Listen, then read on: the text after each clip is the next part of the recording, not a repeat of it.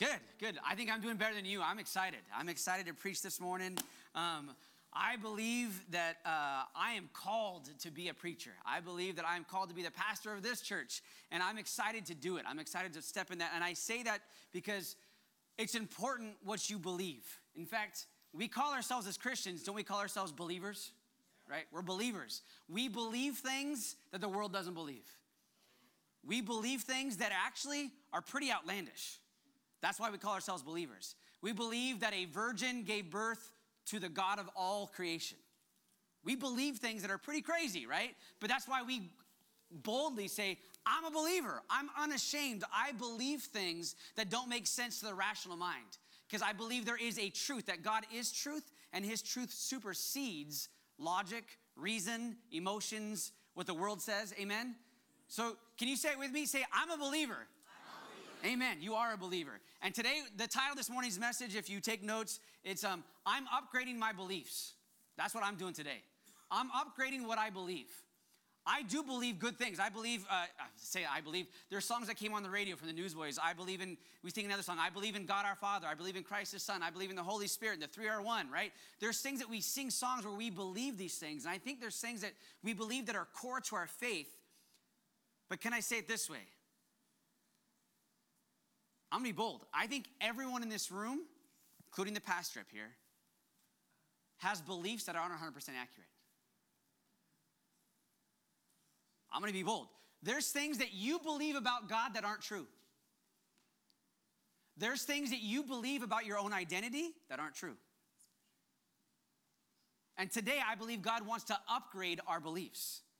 He wants to give us a spirit of wisdom and revelation. He wants us to understand things that we don't currently understand. And I, I love it because I'm one of those people that I'm not super intellectual. Like I went to college, I have a degree, I, I enjoy learning and growing and all those things. But I praise God he picked me as a pastor that isn't super intellectual because my favorite verse in there is I don't lean on my own understanding. I'm not gonna lean. I'm, uh, my gift set is not that I'm so smart that I can figure things out and I can teach you because I'm so smart. That's not my gift set. My gift set is I'm a believer. I believe in God even when my brain doesn't compute. I lean not on my own understanding in all my ways. I just want to know God. I want to be intimate with Him. I want His heart to be my heart. I just want to be in relationship with Him so much that I know His whisper, I know His voice, I know His correction, I know His encouragement. I know when it's authentically Jesus, I know when it's the enemy coming in like an angel of light trying to sound like God. I'm like, nope. I have such an intimate relationship with God. I know what I believe. It's not because I figured it all out rationally, it's because I have this intimate intimacy with God. I believe God is a knowable God and He makes Himself known to us. Yes, through His written word. Yes, through rightly dividing the word of truth. Yes, through studying this. Yes, that's a huge part, but that's not the only part. I can know Him in all kinds of ways. And I love that. And I, I, I want to think about something. Um, kind of a, a, core faith that I think we all, or a core tenet to our faith, a verse that maybe you learned early on in Christendom at Sunday school is Romans 10 9. I think I have it. Romans 10 9 says this If you confess with your mouth Jesus as Lord and believe in your heart that God raised him from the dead, you will be saved. For with the heart a person believes, resulting in righteousness, and with the mouth he confesses, resulting in salvation. Who here has ever heard that verse before or something like it? Right? So you, you've heard that before. How do you get saved? Well, you confess with your mouth that Jesus is Lord, and you believe in your heart that God raised him the dead. You believe that he died on the cross for your sins. You have to put faith in something that doesn't quite make sense. But when you do that, oh, let's think about this way. When you follow that scripture, you confess something with your mouth and you believe in your heart, all of eternity changes.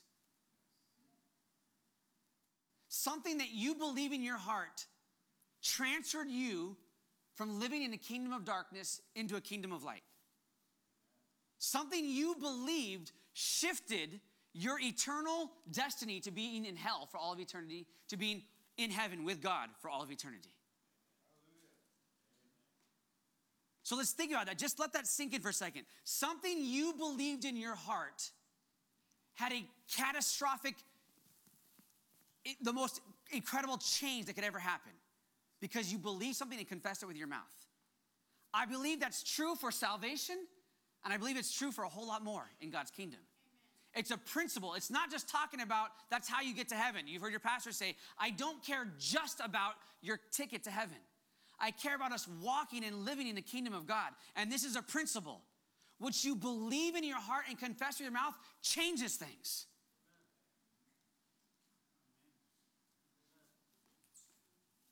I can say the negative. Go back to Genesis in the beginning, Adam and Eve. They were told, You are created, Adam and Eve, you're created in the image of God. I'm giving you dominion and authority over everything, right? That God is good. They're walking and talking in the cool of the day. They have perfect intimacy and relationship with God. And yet the enemy comes in, and this is again, this is my take. I don't believe the enemy came in one time to talk to Adam and Eve. He came in multiple times as a crafty snake, as a deceptive one. And he took scripture or things that God said, God's word, and he twisted God's word just a little bit each time, just barely twisting it until Adam and Eve actually believed something about God that wasn't true. They had a perfect relationship with God, but somehow the enemy came in and made them believe that God was withholding something good from them. They believed that they weren't 100%, they had everything they needed, that there was something they were lacking. They started to believe that. That's why they took an eight. So, what they believed actually caused the biggest problem this world has ever known. Can I say it this way? What you believe is your biggest problem. It's not the enemy coming after you. It's not what someone else has done. It's not even your own failures and your mistakes. Your biggest problem in life is what you believe. I'm gonna say it again. If you believe in your heart and confess with your mouth, you are saved. It's a principle in God's kingdom. If there's something that you're struggling with, I'm telling you, it's something you're believing. If you believe that God is good all the time, we say all the time, God is good, God is good all the time. We say all the time, and we say it with our mouth, but I think there's sometimes where a situation comes in and we don't fully believe that God is 100% good. Because why else would He let this happen? I mean, if God is good and He's all powerful, why would this happen in my life? I, am just, I'm being honest. Anyone other than me in this room has ever questioned God's goodness when something bad happens in your life? It's the enemy. It's what he does. He wants you to believe that God isn't good. He wants to, you to believe things about God that aren't true. And he, he never gives up on his pursuit of making you believe something that isn't true.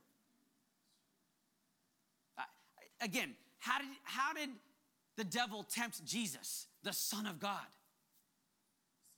If you are the Son of God. It wasn't a temptation, all the other things that came after that. It's the first words. If you're the Son of God,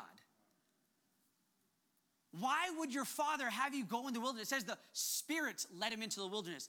If you're the Son of God, why would God make you be dying, physically dying, haven't eaten or drinking for 40 days? I mean, if you're the Son of God, why would He treat you like that? This is how the enemy works. It's not all the things and bad things that happen in your life, it's what you believe. If he can get you to believe something, ah, he won the game. What you believe and confess with your mouth has way more power than we, than we realize. Can I say it this way? There's thoughts that I think that don't line up with what I believe. I just told you, I believe I was called to be a pastor. I said it this morning. Can I be honest with you? There's lots of times thoughts have come into my, into my mind that have nothing to do with what I believe.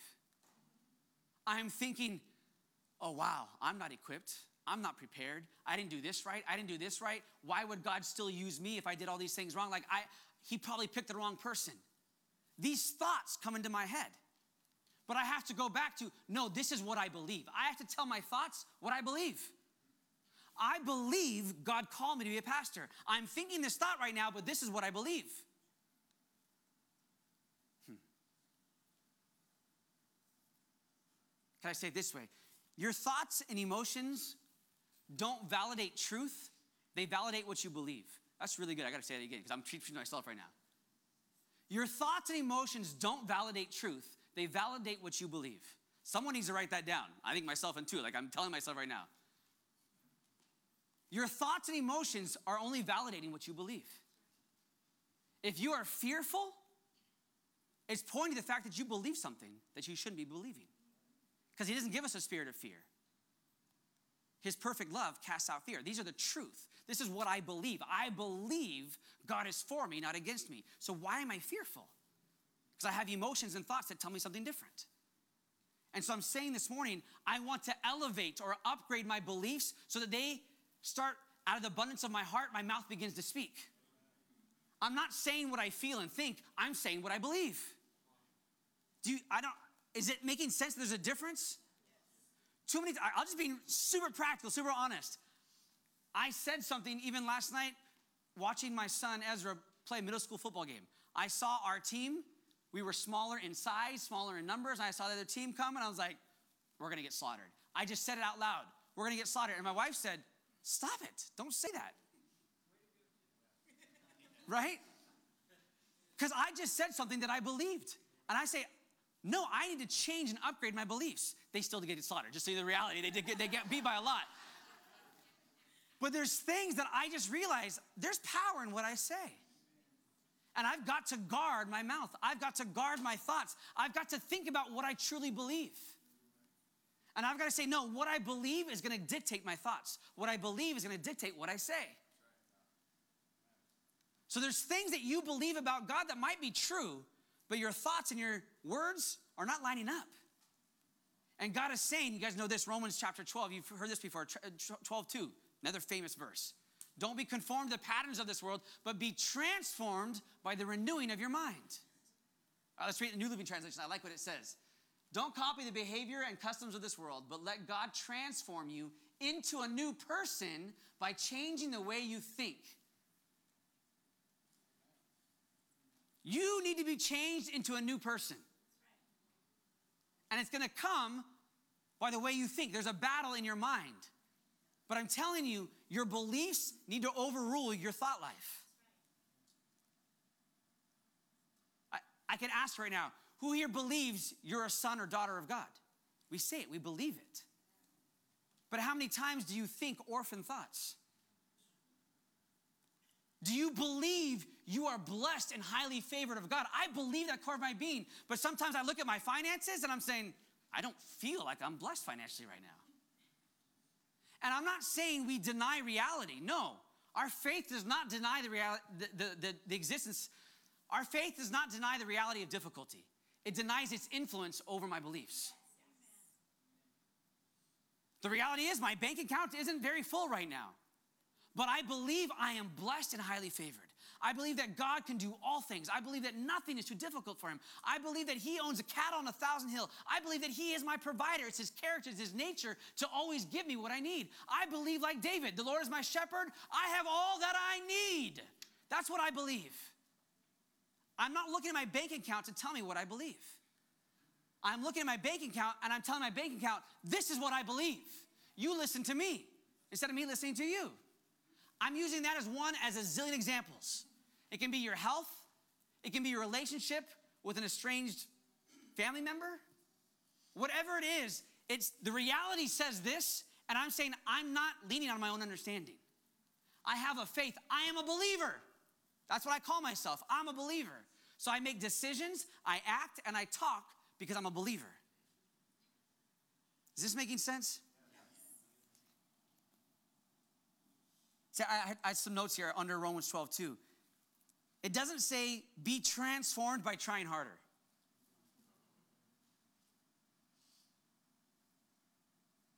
Let that sink in for a second because that is a twisted truth that the enemy will speak into your life. You're not successful because you're not trying hard enough. You're not free from this sin because you're not trying hard enough. Is there some truth to that? The, other, the enemy always takes truth and perverts it because what he's doing is he's saying, You should be ashamed of yourself. You're not trying hard enough.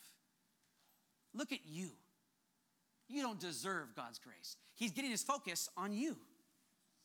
And what I believe is, it's not up to me. I believe in a God who does all, it's his grace. I'm saved by grace through faith. It's not of good works. It's not me trying harder that saves me. It's not me trying harder that makes all these things happen. So there's even scripture, the enemy twists, it's things that like, well, yeah, I believe that, and then it's twisted. It doesn't say, be transformed by focusing primarily on your behavior. Does your behavior and your actions matter? Of course they matter. But I'm telling you, your beliefs matter more than your actions. Don't twist that, that you can, it's liberty with sloppy grace to go make stupid choices. That's not what I'm saying.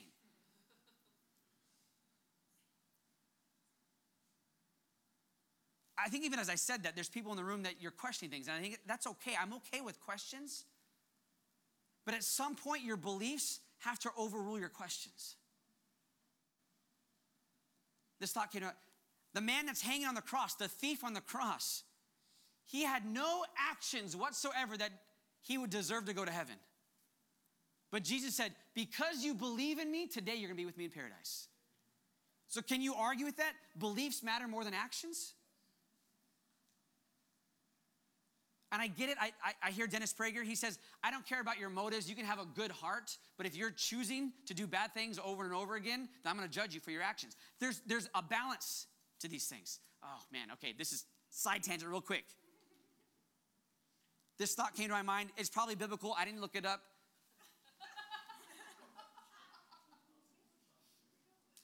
Wisdom is having more than one truth and holding them in tension and knowing what to do. This has nothing to do with my core message, but this is for somebody, probably myself too. Wisdom is knowing that God is good all the time and knowing that He leads me through a valley of the shadow of death. Which one is true? Does He lead me there or is He good? They're both true. But I have the wisdom to say I can hold these in tension and it doesn't make me lose my joy and my peace and my confidence that He's good because I know He's going to work this out. I don't have to understand it all, but I have the wisdom to say, I understand that God is good in the midst of this. Hmm. All right, I'm going to leave that because I, I could keep going on for a while, but I'm going to leave that. Hmm. I had this underlined. I wrote this down. What we believe is the deciding factor in what we will experience. What you believe dictates what you will experience. I'm gonna experience heaven because of what I believed. I'm gonna experience intimacy with God here and now because of what I believe about who God is. I'm not waiting just to heaven one day. My belief system says that the kingdom of God and the kingdom of heaven is here, it's at hand, it's now. Jesus taught us to pray, Your kingdom come, your will be done here on earth as it is in heaven. So I am believing that when I come to church, I'm going to experience the presence of God. I'm believing that when I come to church, miracles are going to happen. I'm believing that when I leave church, I'm equipped and filled with the Holy Spirit, that when I go out and spend time in the marketplace, miracles are going to happen there. My beliefs are dictating what I'm going to experience. If I believe that God is good most of the time, it's going to dictate my experiences. If I believe that God is good all the time, in the midst of my difficulty, it's going to change how I experience that difficulty. Hmm. All right, one of my favorite verses. Let me tie this in a little bit. Romans 15, 13. I got it memorized, but I'll put it up on the side. Romans 15, 13. Now may the God of hope fill you with all joy and peace in believing, that you may abound with hope by the power of the Holy Spirit. One of my favorites. And I know I'm not alone on this. Who here has ever read a scripture that you've read like a hundred times, and all of a sudden you read it, you're like, oh my goodness, how did I miss that the first hundred times? Anyone else? All right. Because I'm talking about in believing. If you would have said, does Romans 15, 13 have to do anything about what you believe? I'd be like, no, it's just talking about God of hope, and it's a God about this joy and this peace. I was like, wait, it has the word in believing in there? Let me get this straight. There's a God who's full of hope, who calls himself a God of hope. And he wants to fill you with his joy and his peace. It's his desire, it's his good pleasure to give you the kingdom. Can I say it this way? There's verses that back this up, right? In his presence is fullness of joy. So is God ever lacking any amount of joy? No, He's full of joy. Jesus is the Prince of Peace. He is the one that creates. Oh man, I, I don't have right now. There's a verse I just read, underlined it this week, where it says, Jesus is peace. He's not just the Prince of Peace, peace is actually a person. So he can't lack who he is. And he wants to give it to you. And it says that it's his desire as the God of hope to give you joy and to give you peace. And that through the power of the Holy Spirit, your life would just be abounding and overflowing with hope. So that's God's part. It's his desire, it's his supply, and it's what he wants to do. And if there's any area in your life that you're not abounding in hope, you're not exuding joy and peace, is it God's fault? Or is it connected to your beliefs? May the God of hope fill you with all joy and peace in believing. We have a responsibility to believe. Oh, man. I, I hope you're hearing me because I, oh, this is, even as I'm saying this, the enemy would love to give shame. But God is not a God of shame. And I believe God wants to break some shame off today. That's one of the things He wants to do today. But there's some of us in this room, we have areas of our life where we are not abounding with joy. We do not have the joy of the Lord, and we are hilariously excited for all that God is doing. And I'm going to tell you, it's rooted in what you believe. It's not, it's not a God problem. It's not the enemy coming after you. It's not because of this person. It's not because of this circumstance. It has nothing to do with what the world is doing, the enemy is doing, or God's lack. It has everything to do with my believing.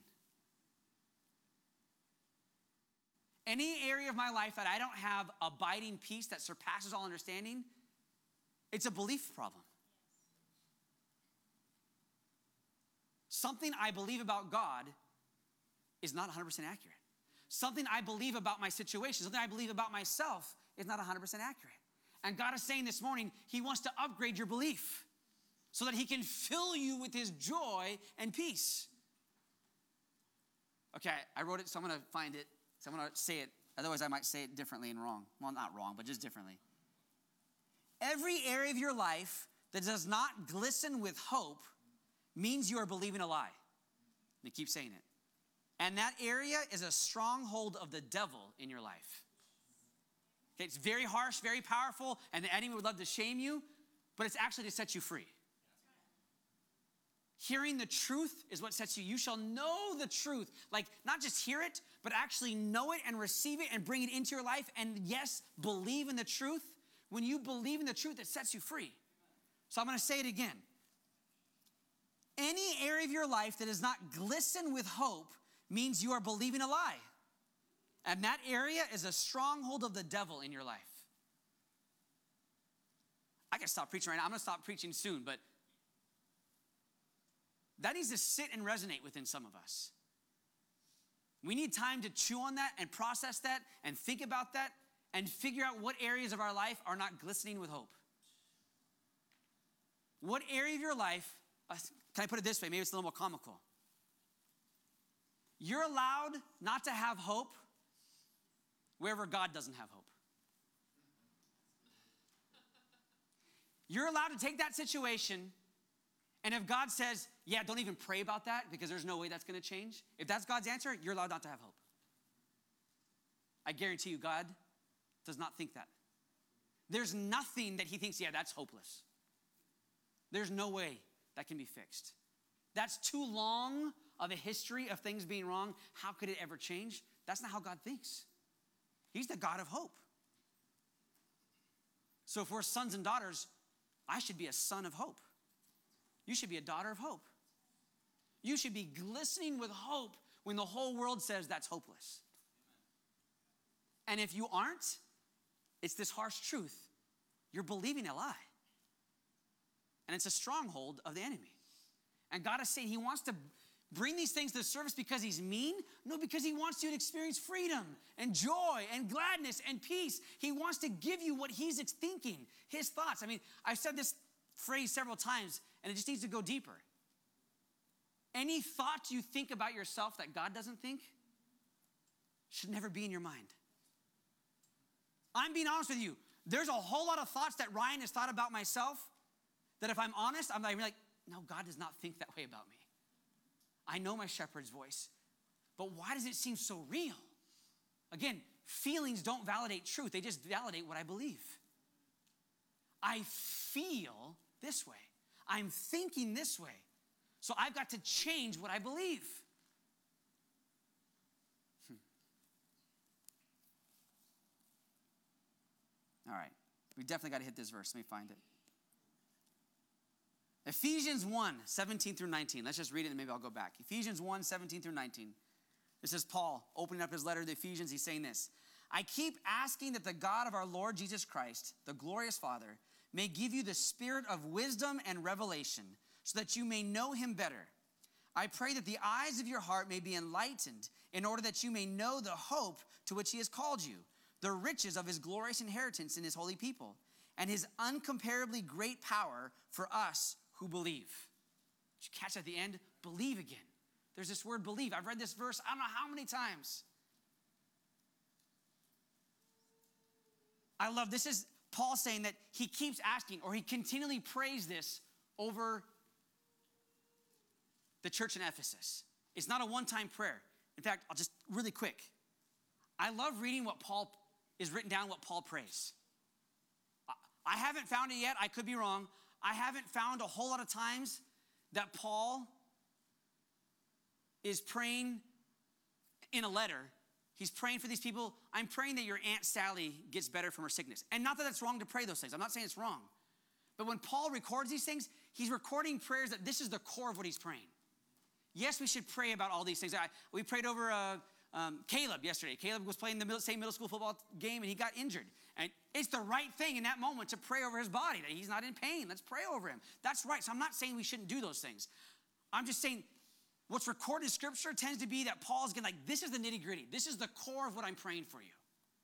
And this is what he says I'm praying that you receive the spirit of wisdom and revelation. So what? Why does he want you to have spirit of wisdom? That you may know God better.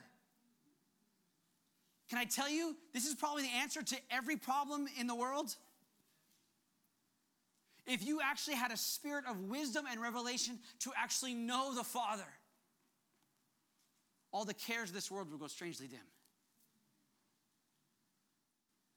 If you had perfect intimacy with the glorious maker of heaven and earth, how could you be anxious about anything? I've said it on Wednesday night several times. I've been reading Psalm 23. I can't say I've read it every single day, but it's pretty close. I'm reading it daily. Psalm 23 because we're in the year 2023. So I'm just, Psalm 23, I'm reading it.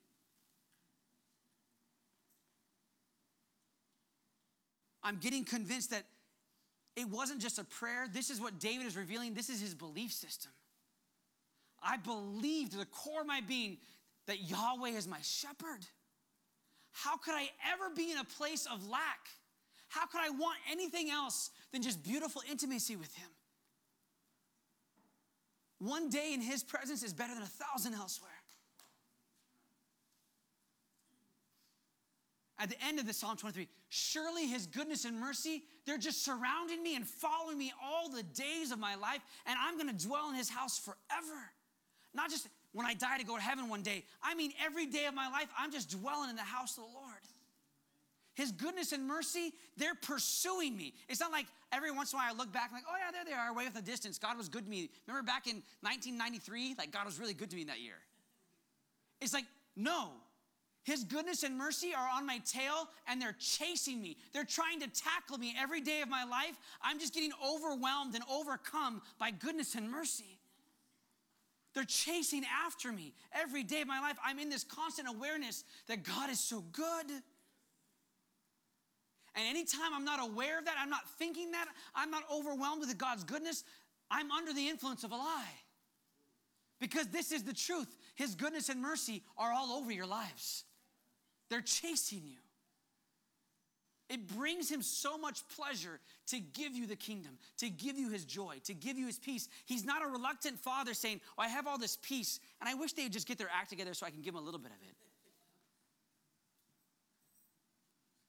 He wants you by the power of the Holy Spirit to abound in it, to have it spilling out, that your cup would run over. Hmm. I keep asking that the God of our Lord Jesus Christ, the glorious Father, may give you the spirit of wisdom and revelation so that you may know him better. I pray that the eyes of your heart may be enlightened in order that you may know the hope to which he has called you. See, I like this because the first couple verse part of the verses is talking about that you may know him.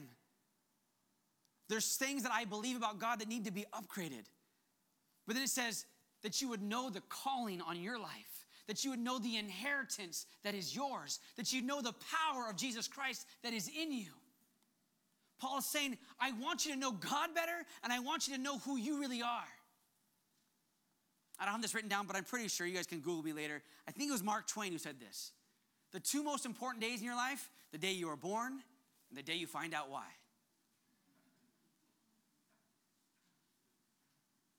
I'm saying I'm gonna make that a little spiritual. The most important day in your life is the day you are born again. The second most important day in the kingdom of God is when you find out why you were born again. To what purpose? Just to go to heaven? That's not the purpose that you were saved. The two most important days in your life are the day you were born again and were transferred into his kingdom. And the second most important day of your life is when you find out why. What is your calling? What is the inheritance God has given you that's different than the inheritance he's given me? Why are you so unique and special? First Corinthians, it says, Second Corinthians, it says that if anyone is in Christ, he is a new creation. The old is gone. That word new creation means prototype, meaning you've never existed before. Can I tell you the natural? I don't mean get weird, but when a sperm and an egg come together, it says the scientists say like a flash of light happens. That's conception. What happens? A new DNA is formed that's never existed before ever. Fingerprints are made that have never existed ever. Every single one of us have this unique, we are different than all the other billions of humans on the planet. And it's the same thing when you are born again. You are a new creation. You're altogether new. You're a new prototype. You're not just like, oh, you're just like me. You're not just like me. You have different fingerprints. You have a different DNA. You have a different calling in the kingdom of God. That's why I boldly say, I would never want anyone else's life. God created me with a DNA and a purpose and a calling and an inheritance. I, want, I don't want your life. I want to live the way that God has called me to live. And when I figure out why He's called me to live this way, it's a glorious day. Some of you look at other people's lives like, man, I wish I had that. I wish I, man, I wish I was born into that family. I wish I had it easy as them. And if you actually knew why God put you in that situation, why God formed all these things, and why God had you go through those difficulties, why He led you through a valley of shadow death, it wasn't just the enemy, it was God leading you through those things. And he was shaping you to have a specific, unique calling so that he could use you in a way he can't use me.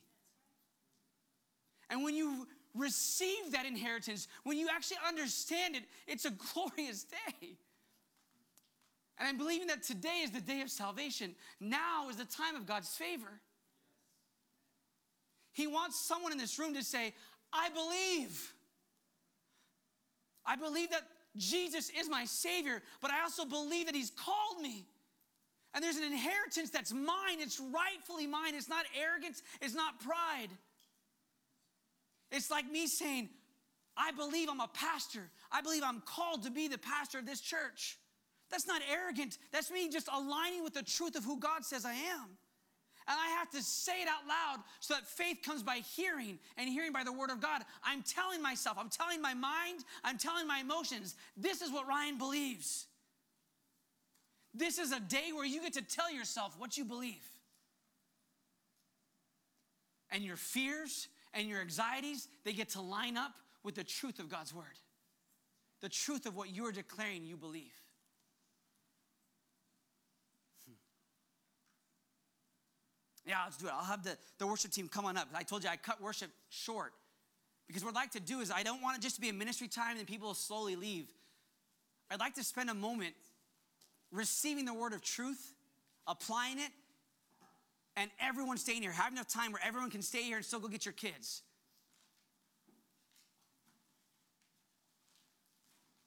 but some worship needs to happen because I think some ministry happens before the worship, right?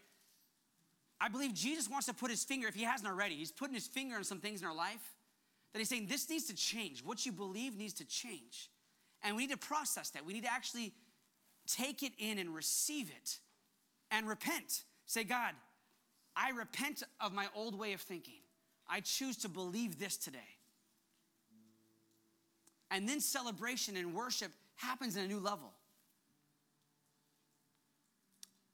I almost called when I was preparing this week, the title this morning, this message was mind surgery, right? I'm not a brain surgeon, but I believe that God today wants to use me somehow as a vessel to allow Him to be a mind surgeon, to transform us by the renewing of our minds today.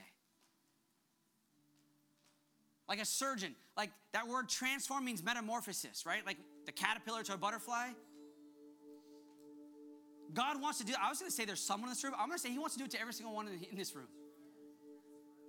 He wants a metamorphosis to take place in all of who we are, that we would all together be transformed by the renewing of our minds.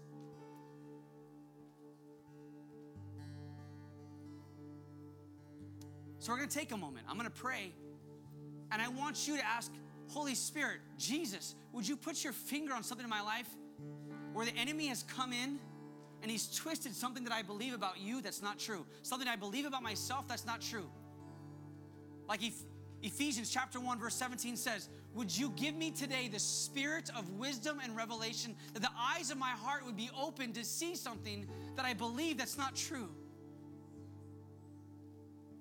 And as I confess that I believe what you say, would you do a transformation, God. Would you do what I can't do? I'm not transformed by trying harder. I'm not transformed by anything I can do other than just simply confess I believe.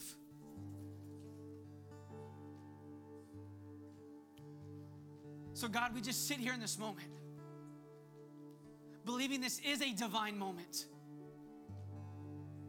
And I'm not gonna miss my moment. God, there's too many areas in my life that need to be transformed.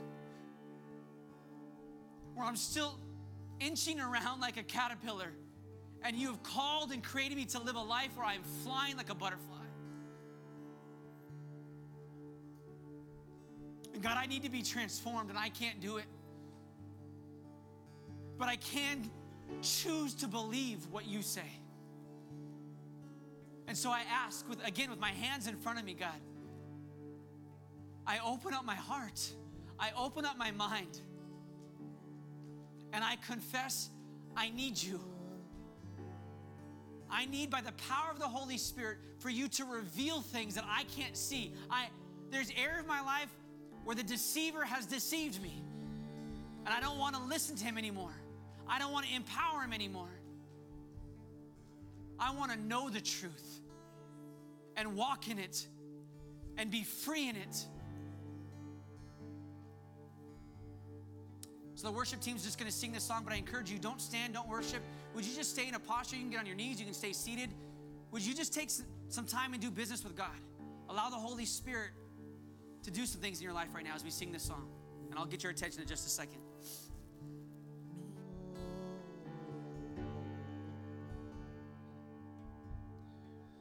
Blessed assurance,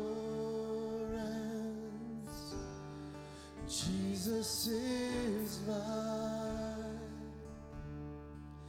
Oh, What a foretaste of glory, divine, heir of salvation, purchase of His Spirit, born of His Spirit, washed in His blood.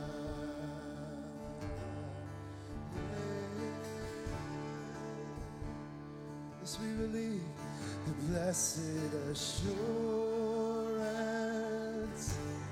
that Jesus is mine.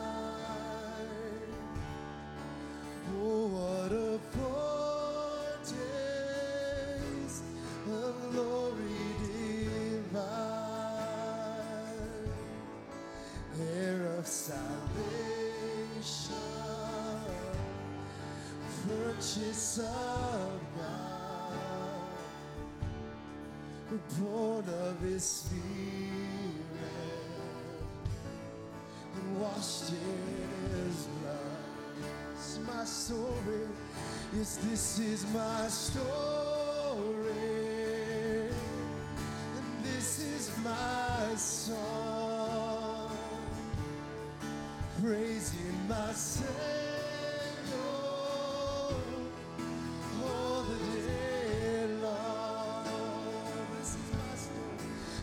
This is my story. This is my song. Praising my Savior all the day long. Yeah. Perfect submission, perfect submission, His perfect delight. Visions of rapture now burst on my side. Angels descending and bring from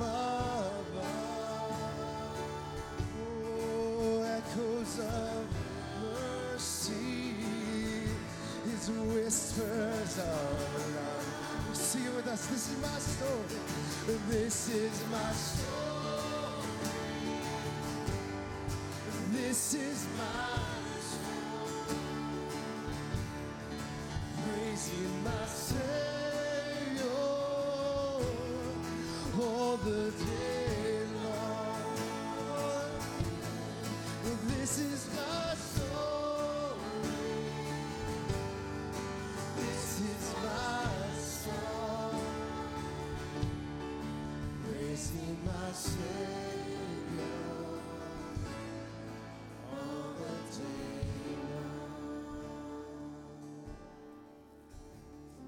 All right, if I get your attention again real quick, I feel like I'm supposed to do something before I give an invitation.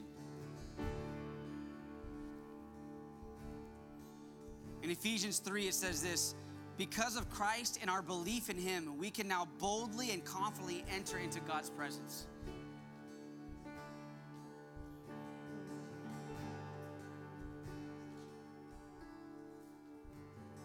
As an illustration, I think about when I go to my mom and dad's house, I don't live there anymore. That's that's their house. I got my own house. I got my own property, my own kids. I got my own life. But there's something I I can go to that house anytime I want, whether they're home or not. And I boldly and confidently enter that house. And I look in the refrigerator. If they got a cold Gatorade, that's my Gatorade. I can go in the closet. They got batteries I don't have in my house. I can go get those batteries and I can go put them stuff in my house. It's my dad's house.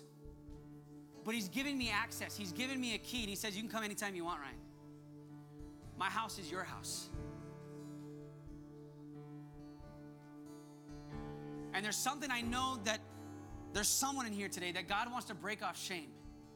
I know God is holy, holy, holy, and there's angels 24 7 that are hiding themselves in His presence, and there's thunderings and there's lightnings and all the stuff that's going on. And it's not wrong to fall down prostrate and worship Him in that same type of atmosphere. But there's something wrong if you don't feel like you ever have freedom to boldly, like I go into my dad's house. You can boldly and confidently and with complete freedom have access to God's throne room 24 7.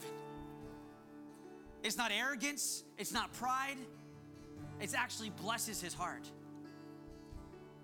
And it says this. I won't read all the verses before this, but let me just read a couple. Paul says this As an apostle, I was chosen to explain to everyone this mysterious plan that God, the creator of all things, has kept secret from the beginning of time.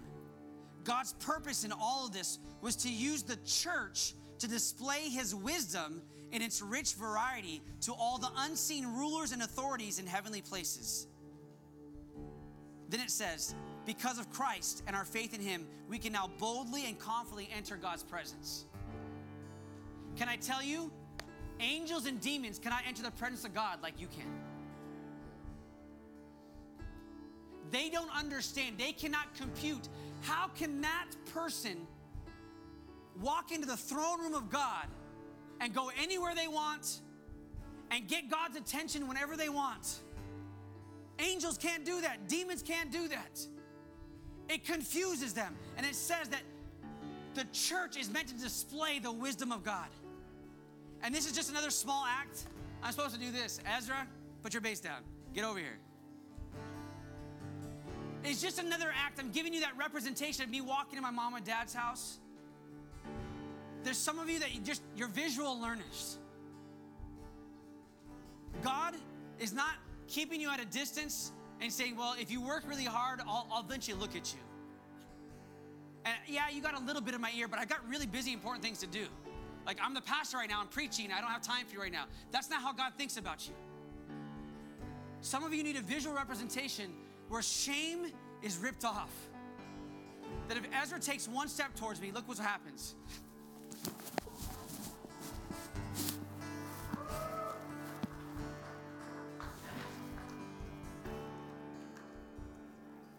There's some of you that you need to know this is how God views you. It's His great pleasure for you to come into His presence. He hates it when you have shame. He hates it when you're believing things about you that don't that aren't true. The enemy is the accuser of the brethren. All day long he lives to accuse you. And God is saying today, would you believe the truth about me and about you? This could be your second greatest day you've ever known. The day you came into my kingdom and the day you actually figured out who you are. So there's an invitation. Maybe today's a day of salvation. Someone needs to make Jesus the Lord of their life today for the first time or rededicate their life. But today's also an invitation for it to be the second greatest day of your life.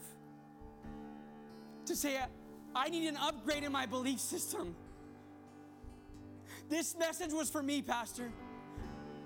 I'm thinking and feeling things that aren't true, and I recognize them as not true, and I want to believe today the truth.